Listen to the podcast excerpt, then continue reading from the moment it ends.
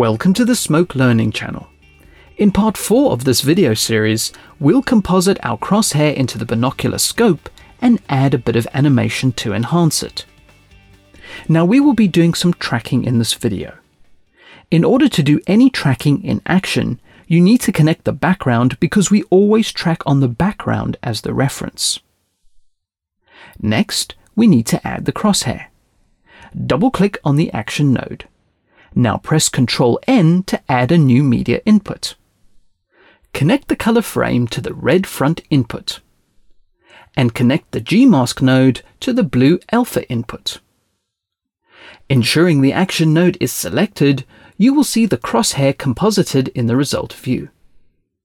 Hovering over the ConnectFX schematic, press the Escape keyboard shortcut to bring up the action schematic view. If you need to, pan the schematic view using Control Command. Now we would like to track the crosshair to one of the small buildings in the distance.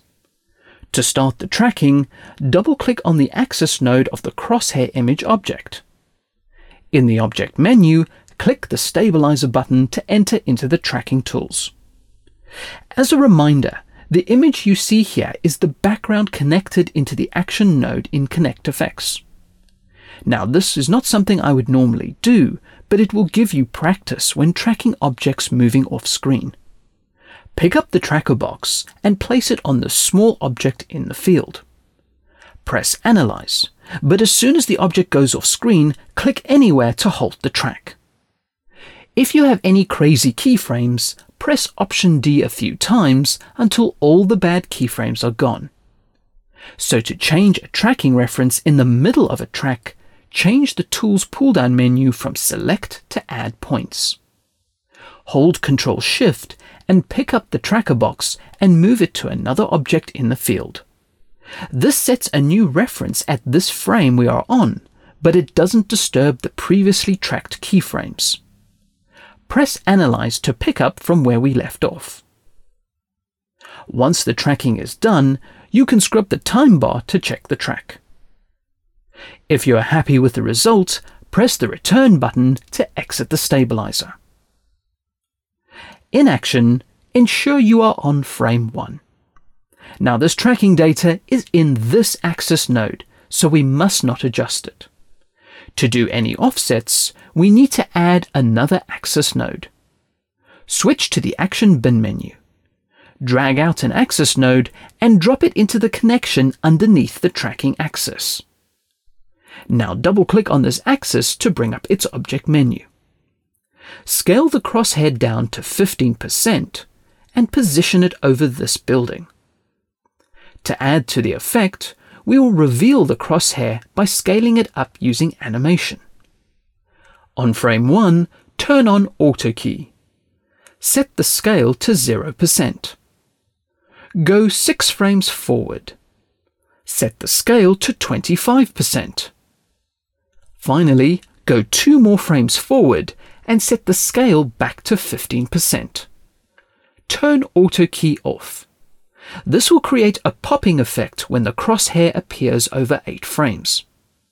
Now I'd like to have another 2 more crosshairs appear, but offset in time.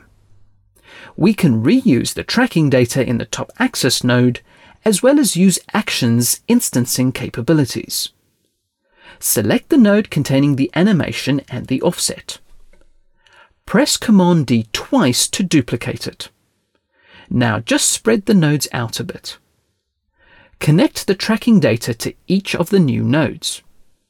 Next, connect each of the axis nodes to the crosshair image object.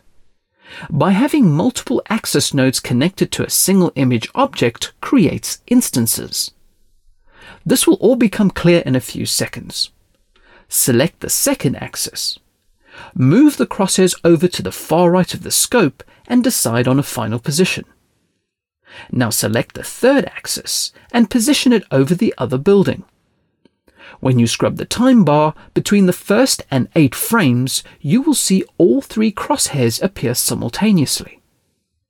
If that is what you want, then great, but I'd like to have them appear one after the next. To do this, we will use the Animation Tracks Editor. switch to the animation editor. Change the view mode from channels to tracks. Hold down Command and draw a selection box over the second and third axis node. If you don't see anything highlighting in the scroll bar, scroll down to the highlighted action node and expand it.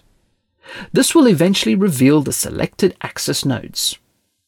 Click the Frame All button to fit all exposed animation tracks to the window. Go to frame 14 in the time bar. Now drag the middle control point of the second axis to start its animation at frame 14. So the animation is 8 frames with a 6-frame delay. Click the timecode slider and type 14 and click the Add button. Press Enter to close the calculator. Now drag the middle control point of the third axis to start its animation at frame 28. If you scrub the time bar now, you will see the delayed animation. Smoke also has the option to apply offset animation expressions, but we won't be covering that in this video series. In the next video, we will add a few lens characteristics to the scope POV to improve the look. Thank you for watching, and please subscribe to the Smoke Learning channel for future videos.